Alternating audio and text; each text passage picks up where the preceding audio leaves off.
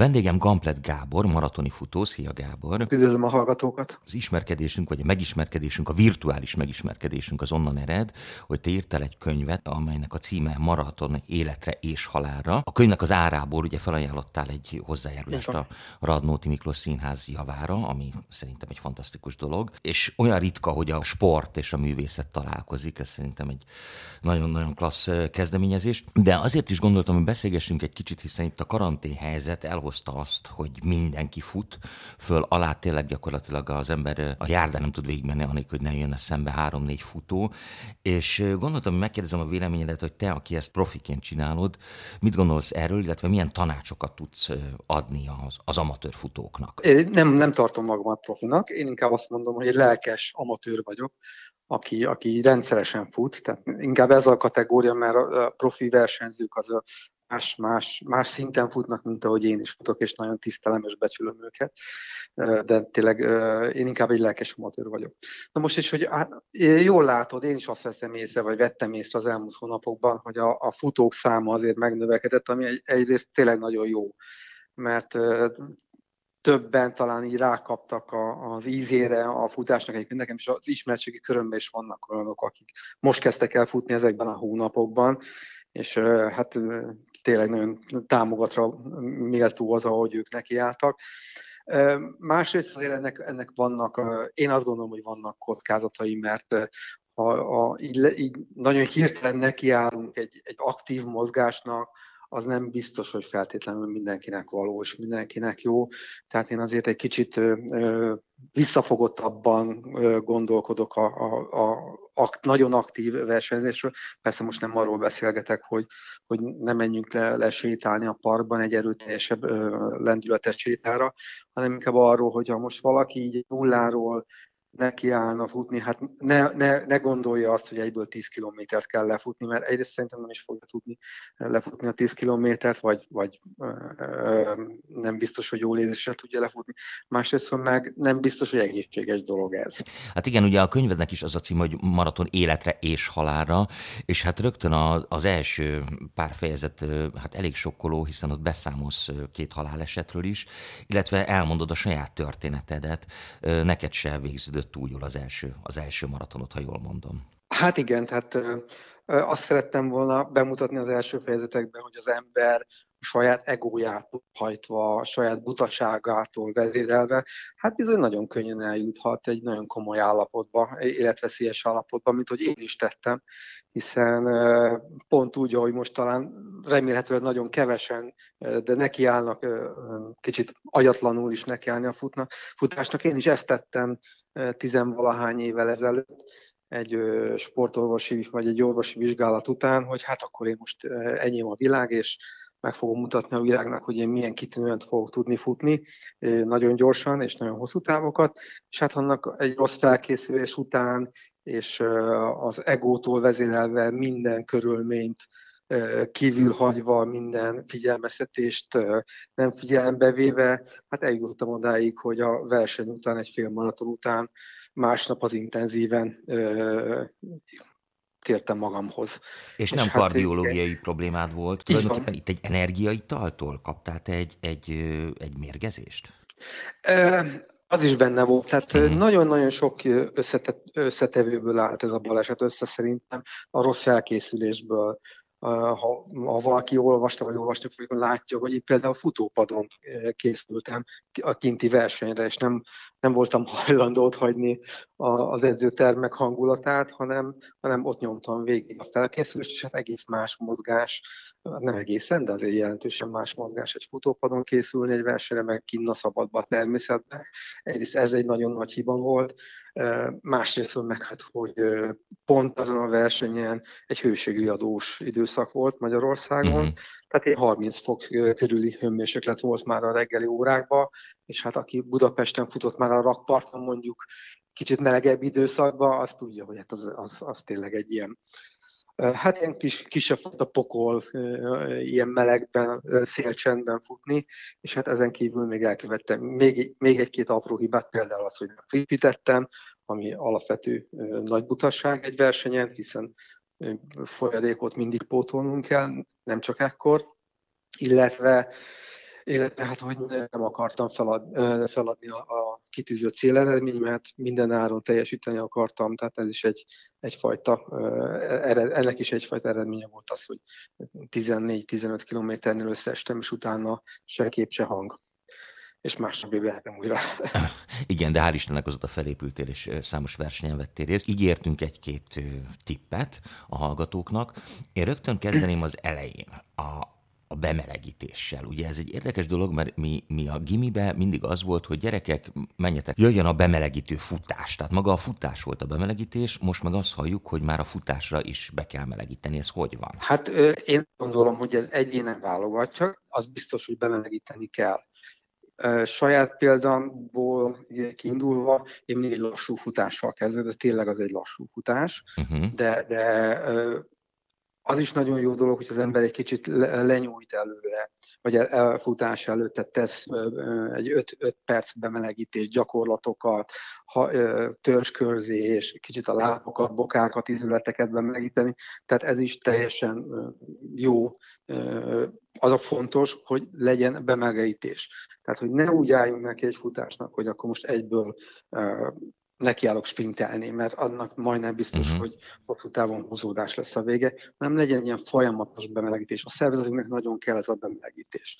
Elkezdjük termelni a hormonokat, amik segítik a bemelegítést, tehát így rá kell készülni, neki kell lendülni egy futásnak is, tehát nem szabad egyből nekivágni egy intenzívebb mozgásnak. De szerintem ez minden sportban így van egyébként, nem csak a futásban. Amióta vannak okostelefonok és okosórák, azóta mindenki a pulzusát méri, van pulzus fetisizmus, különböző legendák vannak arról, hogy hogyan kell futni, mennyi legyen a pulzus számunk, hogy csináljuk ezt. Mi az ideális? Tényleg, aki tényleg csak azért akar futni, hogy egészséges legyen, az milyen pulzus számmal fusson? Hát ez mindenki számára más és más.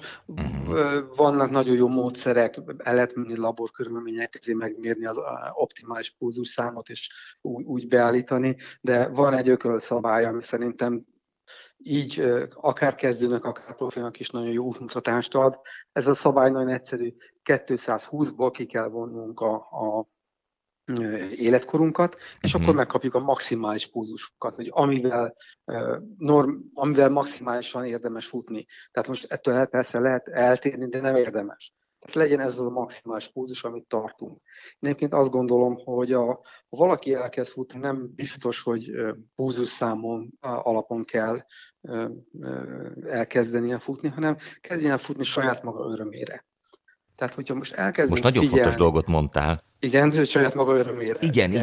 Igen, mert azt gondolom, hogy tényleg, hogy kezdünk elveszni egyrészt az okos cuccokban, másrészt a különböző görbékben, diétákban, rendszerekben, sportokban, és nagyon kevés dolgot teszünk a saját magunk örömére. Hát igen, és ezt én is úgy gondolom, hogy nagyon a futásnak az, hogy valakinek ez a sport, ez az életmód tényleg rendszeresen váljon, ahhoz szeretni kell a futást. Meg kell tanulnunk szeretni a futás, hogy ténylegesen napi rutinjá váljon, mert máskülönben nem megy. És én azt gondolom, hogy ha nagyon sok ilyen külső kényszert, külső tényezőt veszünk magunkra, mint például az, hogy most úristen, az én pulzusom feljebb nem menjen, mint 150. Vagy úristen, most én nem teljesítettem 6 perces kilométer átlagot, akkor most mi lesz? Hát, hogyha nagyon sok ilyen kényszert, ilyen korlátot viszünk be a futásunkba, akkor elterelődik a figyelem magáról, a mozgás öröméről. És az nem biztos, hogy jó. Az persze biztos, hogy kellenek célok ahhoz, hogy valakinek ez bekattanjon a futás. Tehát mindig jó, hogyha vannak céljaink. Ez lehetnek kis célok, de lehetnek, hogy le akarok fogyni. Vagy le szeretnék futni 10 kilométert egybe, vagy ne adj Isten, kicsit tovább menve maratont szeretnék futni. Be szeretnék jutni egy bostoni versenyre, egy bostoni maratonra, vagy egy New Yorkba szeretnék elmenni és futni egy maratont, ami félelmetes nagy élmény.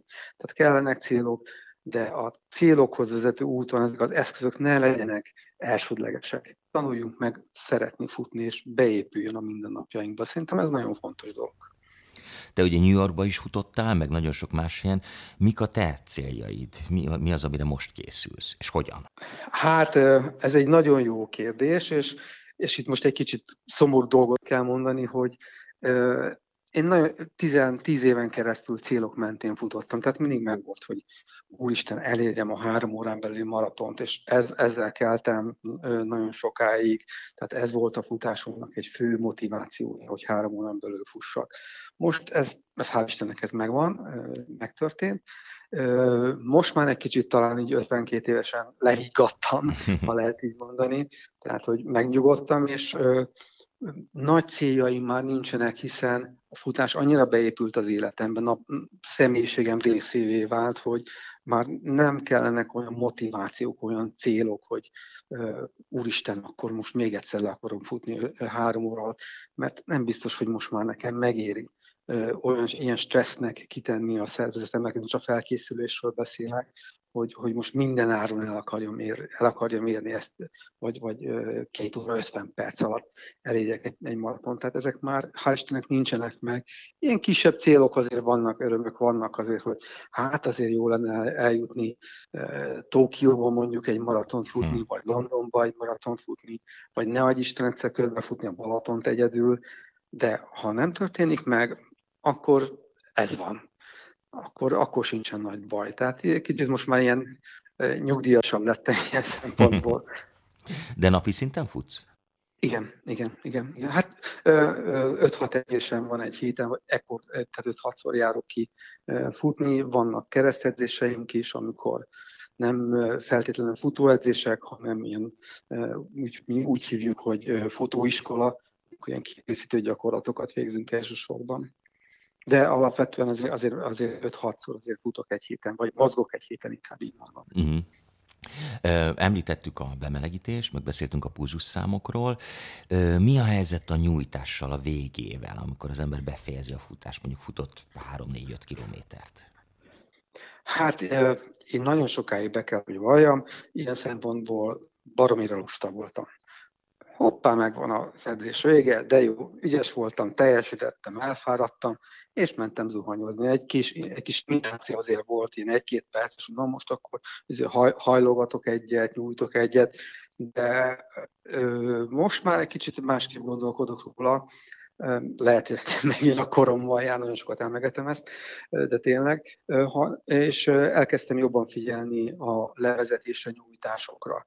Tehát, hogy legyen meg az a 10 perc nyújtás, 20 másodperc körülbelül az, még egy gyakorlatot, amivel érdemes foglalkozni, és ami nekem nagyon bejött, és azt mindenkinek ajánlhatom, ez a hengerezés. Hengerezés? Hengerezés, igen, ez egy műanyag henger, aki valamilyen szinten ismerős a sportban, azért most, és nem csak a futásban, minden más sportban ez nagyon használatos eszköz, egy műanyag hengert kézzel él el, amivel különböző ilyen hengerező gyakorlatokat, masszírozó gyakorlatokat végzünk, és borzasztóan jó.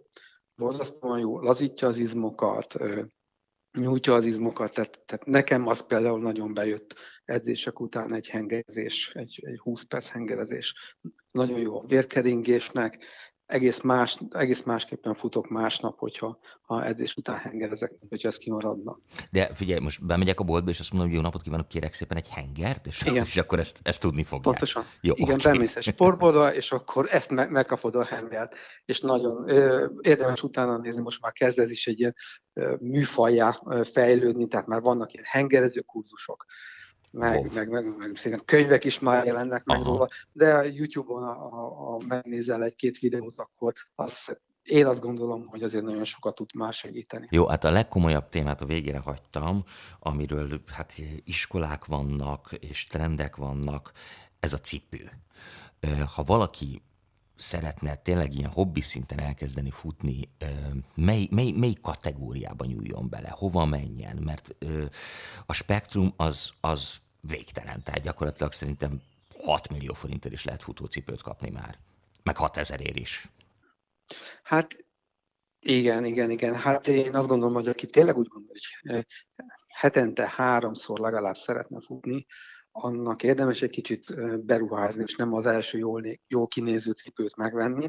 Egyébként vannak erre specializálódott boltok már, mondottan ilyen futóboltok, ahol szakképzett eladók segítik a vásárlást.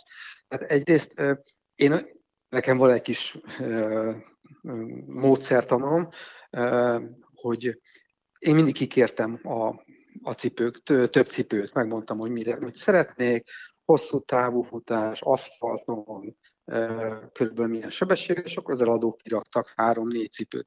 És mindig nem néztem meg az árát. Az ár bármennyire is furcsa, de nagyon befolyásol minket. Mind a hát hogyne, igen. És így felpróbáltam a cipőket, nem tudtam, hogy mennyi kerülnek, és így választottam ki azt a cipőt, ami nekem a lehető legkényelmesebb, a lehető legjobb volt, legjobb érzés volt. Aztán évekig ezt gyakoroltam, most már megvan az a 2-3 cipőmárka, amit, illetve nem csak márka, mert azonban is rengeteg típus van, az a cipőfajta, amit hordok, és már interneten vásárolok, tehát már meg sem nézek, már sem rendeltem, hiszen tudom, hogy ugyanazt a típus, ugyanazt a márkát, ugyanazt a méretet rendelek. És ez így egy pár éve már így működik, tehát nem járok cipőboltba vásárolni. Tudunk valami tanácsot adni azért a hallgatóknak, hogy mégis merre felé keresgéljenek, nyilván márkanév nélkül, vagy akár milyen árkategóriában? Hát én azt gondolom, aki tényleg ezt, ahogy említettem, rendszeresen fut, akkor hát sajnos egy olyan 15-20 000 forint alatt nem biztos, hogy jó megfelelő cipőt biztos, hogy lehet. Tehát most nem tudok általánosan beszélni, vagy kizárólagosan, de én azt gondolom, hogy 15-20 000 forint alatt azért olyan stabil cipőt lehet találni, vagy nagyon nehéz találni, ami hosszabb távon is megfelelő. Egyébként nagyon érdekes dolog, hogy ugye már tényleg hosszú ideje futok, és még a legjobb cipőmárkákban is van olyan cipő, ami mondjuk 600 kilométert bír ki, de van olyan cipő, ami 1200 kilométert is kibír. Tehát, hogy ezek a cipők is el tudnak fáradni. Tehát nem csak itt kopásról beszélek. Ezt futás nélkül is tudjuk. Így van. Tehát a nagyon drága cipő is, volt egy nagyon drága cipőm, ami 600 kilométer után már ment a kukába. Gábor, bármi más tanács arról, hogy hogyan öltözünk, nyilván mindig az időjárásnak, meg az évszaknak megfelelően, de hogy vannak ilyen kifejezetten futós cuccok, futós ruhák, nadrágok, trikók, amik néha iszonyú viccesen néznek ki szerintem, de nyilván a célnak megfelelnek. Mennyire érdemes ehhez felöltözni, vagy tök jó egy sima rövidgatya és egy póló is?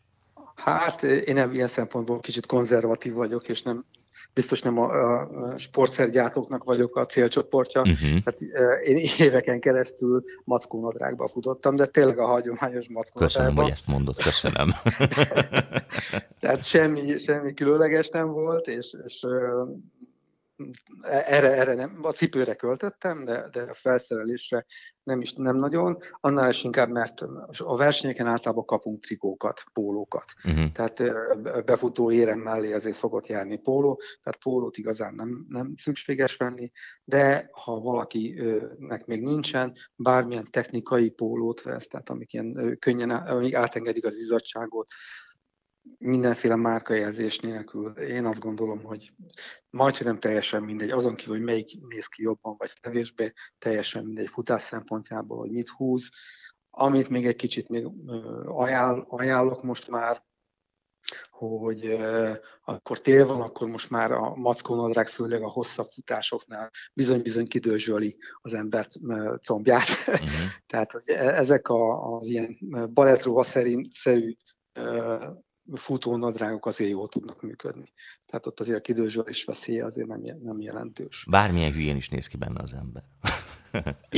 Így van. Hát nekem is, én is kaptam már megjegyzéseket, alapvetően nagyon vékony testalkatú vagyok, és hát kicsit elég ilyen karcsú balettos futóként nézek ki, ami nem biztos, hogy mindig mindenkinek szimpatikus. Gábor, én köszönöm, hogy itt voltál, és elmondtad ezeket, és köszönjük a tanácsaidat. Aki nagyon pedig szívesen. Bővebben érdekel ez az egész futás dolog, az olvass el a Komplett Gábor könyvét, aminek az a címe, hogy Maraton életre és halálra, és ha megvásárolja, akkor ezzel a Radnóti Miklós Színházat is támogatja, ami egy fantasztikus kezdeményezés. Gábor, köszönöm szépen. Én köszönöm szépen, viszont hallásra mindenkinek. Szia.